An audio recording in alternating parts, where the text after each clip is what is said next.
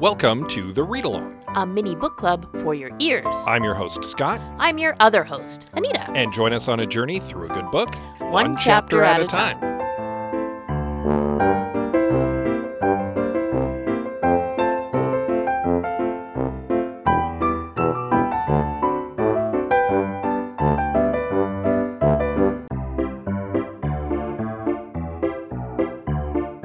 Do you like talking about movies? Do you like talking about mediocre movies? Do you like talking about how you could have fixed mediocre movies? Well, I certainly do, and you can listen to me, Scott C. Bourgeois, along with my co hosts Greg Beaver and Liam Creswick, as we give our notes, and I have some notes. You can follow it now on your podcatcher of choice or support it by visiting patreon.com slash I have some notes.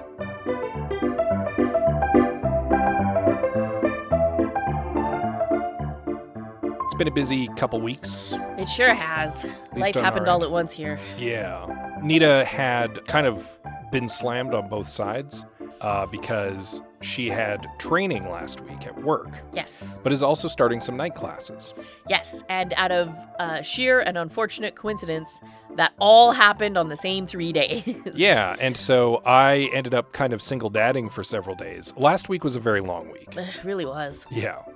Our kids are delightful and I love them and I love spending time with them and I love playing with them and they can be a handful Especially uh, in the evenings. when they get squirrely. Yeah, during the witching hour. Yeah. Yeah, I get it. They start getting tired, they start bouncing off the walls. It's a thing. Wee. Yeah, so last week was a long week. Things are kind of starting to settle into the new routine, though.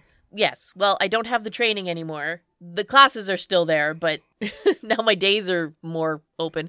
We don't have back-to-back birthday parties to go to. Yeah. Things are slow slowing down a little. We'll find a new routine and everything will be fine. It's just that when it kicked off, whoo, it all happened at once. Yeah, so I mean, fun times, different times, but that's kind of what we're dealing with here. Still have time to read and record, though, Because we make time. because we make time for each other and for you. I thought you were going to add something there. You I did. had nothing else to add. You covered it all. Very well. Let's talk about Okay. our book. Sure. We'll start with a brief recap of our previous chapter, chapter eight, in which we get a lot of information about the science of magic and the history of the world. It's a, a big exposition. Yeah, great big exposition dump. Lots and lots packed into that chapter. Indeed. Very and, good. and it ends with Cornelia informing Mallory that she is now moving in. Yes, And basically. that's yeah, and that's basically where we pick up in chapter 9 of The Undetectables by Courtney Smith.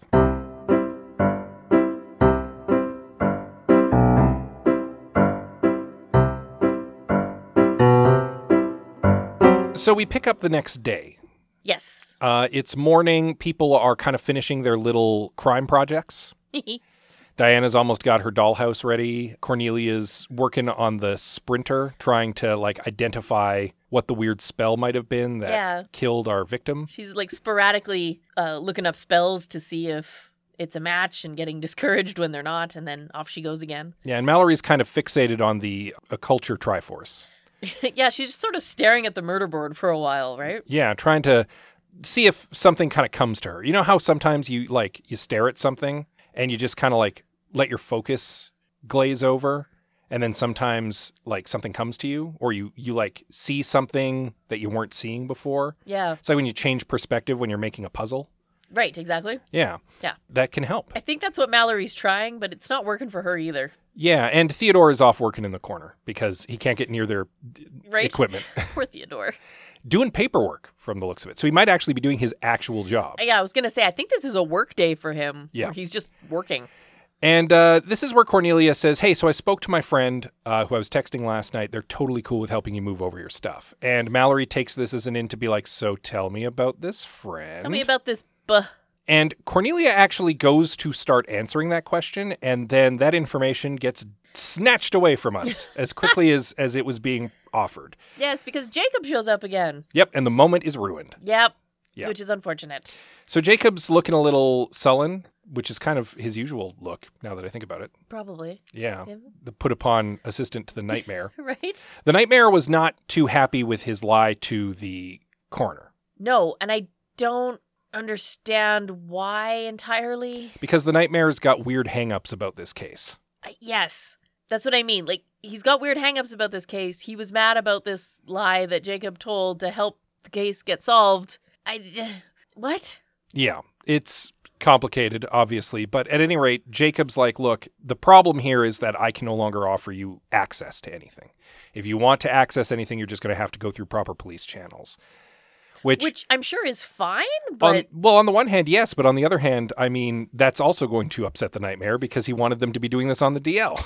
well then okay, stop shooting yourself in the foot then, Mr. Yeah. Mayor. It's almost like he kind of doesn't want the case solved. It kind of does. Yeah. But then why hire them in the first place? I mean, they literally were the worst detectives in town. they've only had one case and they haven't been able to solve it. Correct. Yeah, okay.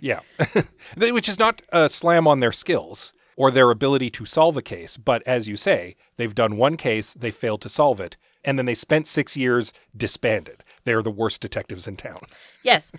but if you don't want a case solved, why hire anybody at all? Sometimes you need to make a show about trying to solve something that you don't want solved. but he's not making a show of it. He wants it done yeah. like d- super discreetly and I'm like, dude, you're not making any sense. No, it's it's a bit of a mystery what's going on from the nightmare's office at the moment. A mystery in Indeed. this book. Quite so. How Another dare. mystery, a different mystery. How dare. Yeah. The point is that Jacob can no longer offer them the kind of assistance that they might have been hoping, but Mallory's like, hey, not your fault. You helped us out enough. Even getting us into the autopsy was a oh huge yeah, boot. of course. Because Like, it- now they have a bunch of stuff that they need Yeah. that they took without telling anybody. Well, they copied without telling anybody. that's what I meant. Jacob has a little flirt with Theodore on the way out, Eh, Little- a little awkward flirt, kind of. but like specifically and very emphatically mentions his girlfriend who will be upset if he's late to meet her, Right? which totally deflates Theodore. Poor thing. who was clearly attracted to Jacob, like to the point where he was embarrassed that he still had cat makeup on when Jacob showed up. It's kind Yeah. of sad. Even though like he knows he can't do anything about that cat makeup. Yeah. It's And- there forever. And he's like, it's fine. He probably is into women, Who are specifically alive. alive. women. Yeah. yeah. And they're like, no, don't discount the fact that he could be bisexual. It's true. Bisexuals and pansexuals are not erased in this house.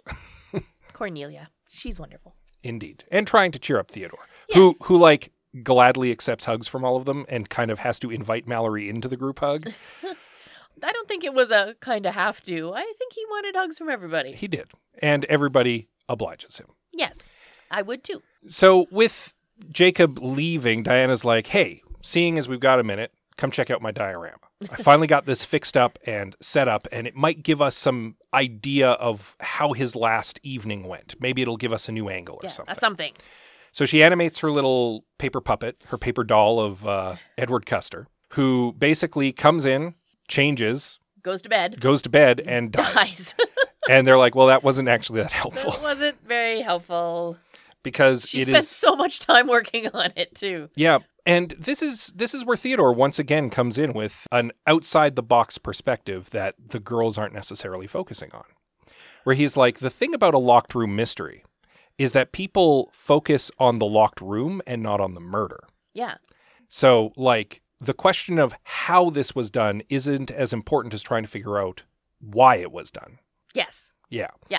And that that is actually very helpful advice. Like the mystery is not the fact that somebody managed to get into the room and kill him. It's that somebody killed him. Yeah. And we need to Why- find out who. Why was this guy killed? Yeah. And by whom. That's the important stuff. Yes. But they are connected, I think. Yes. Because the fact that there was no forced entry, Mhm. there were clearly no tampering with locks, nothing like that. Like he went to bed and was killed. They know he was killed, Yeah. right? He couldn't have done it himself. It certainly wasn't natural causes. So, like, it does confirm a magical kill. Unfortunately, that doesn't get them very far. No. And that kind of leaves them up against a wall. They are all staring at this diorama playing over and over in Right. a loop, and none of them are making any heads nor tails of what's going on. They still haven't been able to identify what spell might have been used. The diorama's not giving them any help. They have no other real avenues of investigation. They've kind of hit a wall. This is the point where Diana's like, okay, so here's what we're going to do We're going to take a break. we're going to take a break. We're going to go and take up those ferries on their invite to go and check out their show. It'll give us a night off. It'll allow us to like reset our brains, not think about things for a bit so that when we come back in the morning, We'll have a fresh perspective. Mallory's knee jerk reaction is, How dare you? She basically has a temper tantrum in her head. Well, not just that, she also, like, overthinks the situation. Of course she which does. leads her to the temper tantrum because what she's reading into this is that her friends are already getting bored with this and are basically just going to go away again. And that leads her into getting angry at them for something they have not said or implied or done. or done. And she does indeed then have almost a temper tantrum in her head where she just wants to yell at them for like going away, understandably. Except, like you said, they have not done that. Yeah. Not said they were going to do that. Not implied that they were going to do that. No, she is They are absolutely suggesting being friends and regular people for an evening. exactly. And, but she reads way of too far. course into she that. does. She also lets slip some envy in her mind here uh, that she's clinging on to as well, but hasn't acknowledged up until this point, which is the fact that Diana and Cornelia have just arrived back in town, and everybody seems to be tripping over themselves to reacquaint themselves with them. She's been here the whole time, and nobody's been paying her any attention. She's envious of them Yes. in a way. And I really hate to say this, but Mallory is doing this to herself. Well, yes, there's no, also she is. well, Oh, yeah, It's not that her friends left her. It's that she stayed. She has chosen not to go out and do things because she's oh, she's oh so scared that she will be in pain or horrible and it will be bad. And yes, she has a condition. Yes, it's a horrible condition, but she's not an invalid. here's the thing: she's not doing anything because it's hard. Yes, because it's hard. Because it's hard. And yes, it is hard. I'm and I'm not saying that it's not. No, we're But- we're but- in agreement. But it's limiting her because she doesn't want to try to overcome that difficulty Or she feels she can't. or she feels she can't. When she clearly can, when she's motivated, she can do things. Of course. But further to that, I mean there's also the fact that Cornelia and Diana have been gone. hmm And now that they're back, their old acquaintances want to reacquaint themselves with them. Yeah, that's perfectly normal. Yeah.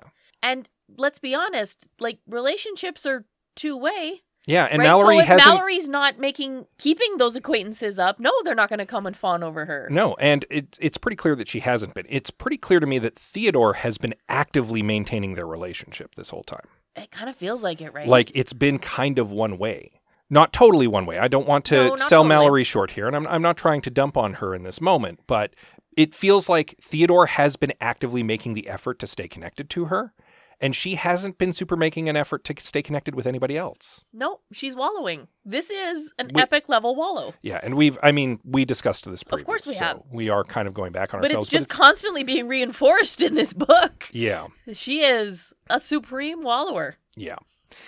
Um, but she bears down on that impulse to scream at her friends. which is good because it is unwarranted. Yeah.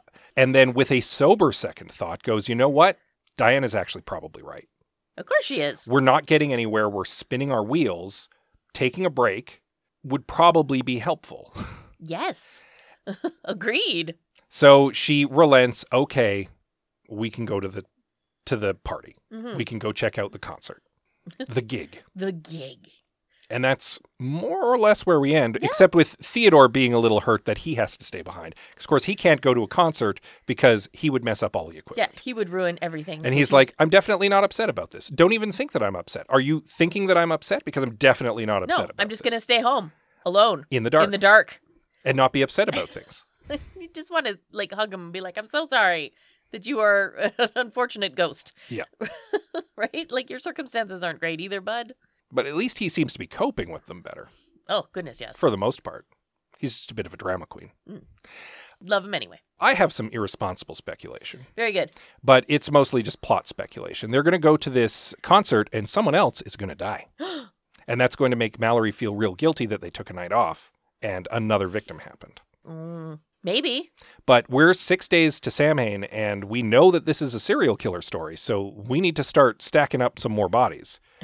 and it's been a couple days. I think that tonight, the night that they go and take a night off, is the Yeah. night someone else gets murdered. Here's the thing, though. It's not their job to keep people safe. No, technically that's the police. Yeah. So if Mal, if someone does die tonight, and Mallory feels awful about it's, it, it's not warranted. it, it's not warranted. It's not her job to protect all of these citizens. They don't know it's a serial killer yet. Yeah, and let's be fair. Like, um, my assumption is she's going to feel guilty about it because she already feels kind of guilty that they are taking a break, and this will just, I feel, reinforce that. I could be mistaken, Mm. but I, I hope do, you are. I do feel that the plot trajectory is that we're going to get another victim, and it's going to happen tonight. Will it happen at the concert? Is the real question. Ooh. Will they stumble upon a body and be first on the scene? In that case, that would be a good. Well, not good that someone dies, but good for their case. Because Good for their case because they'd be the first on the first-hand scene. evidence. Exactly. Or will they be informed that someone else died? We'll Hard see. to say. It Yeah. might not happen at all. Who knows? You- I could be totally wrong. As I said, irresponsible Oh. speculation. That's what we do best around here. Yeah. Yeah. Yeah. But we're we're nine chapters in and we need another corpse in our serial killer story. So I- uh, technically, yes, I suppose. Yeah. Um, I did have a question. Sure. Further back, why did Jacob feel the need to show up in person? Couldn't couldn't a call? this could have been an email. This could have been an email. this could have been a phone call. He might have wanted to come and see them in person to apologize. Seems Maybe. like the kind of thing that you might do. He might have been snooping on behalf of the nightmare to see where they're at in the case. Mm, I don't know. He doesn't have a great poker face, That's unless he fair. has an exceptional poker face. It could be that he wanted to see Theodore. I s as I said, there was a little bit of a flirt there. right? he got very uncomfortable and like backed out of it but he he mi- he doth protest too much perhaps Maybe. or he might be the serial killer I mean, it crossed my mind, but I uh, I doubt it. I, it also crossed my mind it's like jacob's one of the few other named characters we have in the story so far he's popped up a couple times could he be the killer but that would be very irresponsible accusation at this point we I have, agree. we have no evidence to suggest that he could in any way be the murderer No, so not really. No. Unless it's a crazy twist, but I don't right now I don't see it. well if it is a crazy twist and it happens down the road you heard it here early on that we already had a little twinge of suspicion for dear Jacob. Get to the end. Called it. Yeah. So, anyway, that's where we'll wrap up for this week. A little Yes, bit, a little bit shorter this week after the long one last week. That's all right. You'll want to read up on chapter 10 in time for next week. In the meantime, of course, you can always give us a little rating and a review because that helps us out. And we appreciate it. Yeah, that would be on your podcatcher of choice. You can also go to your social media of choice. We're probably there. Probably. We are on X, formerly Twitter, Instagram, Facebook, Goodreads, and Blue Sky. We are at the read along on most of those. Yeah, you can also send us an email. Absolutely. Please do. We are the read along at gmail.com. And with that said, as always, we love you very much and we'll see you next time. Concerts, woo!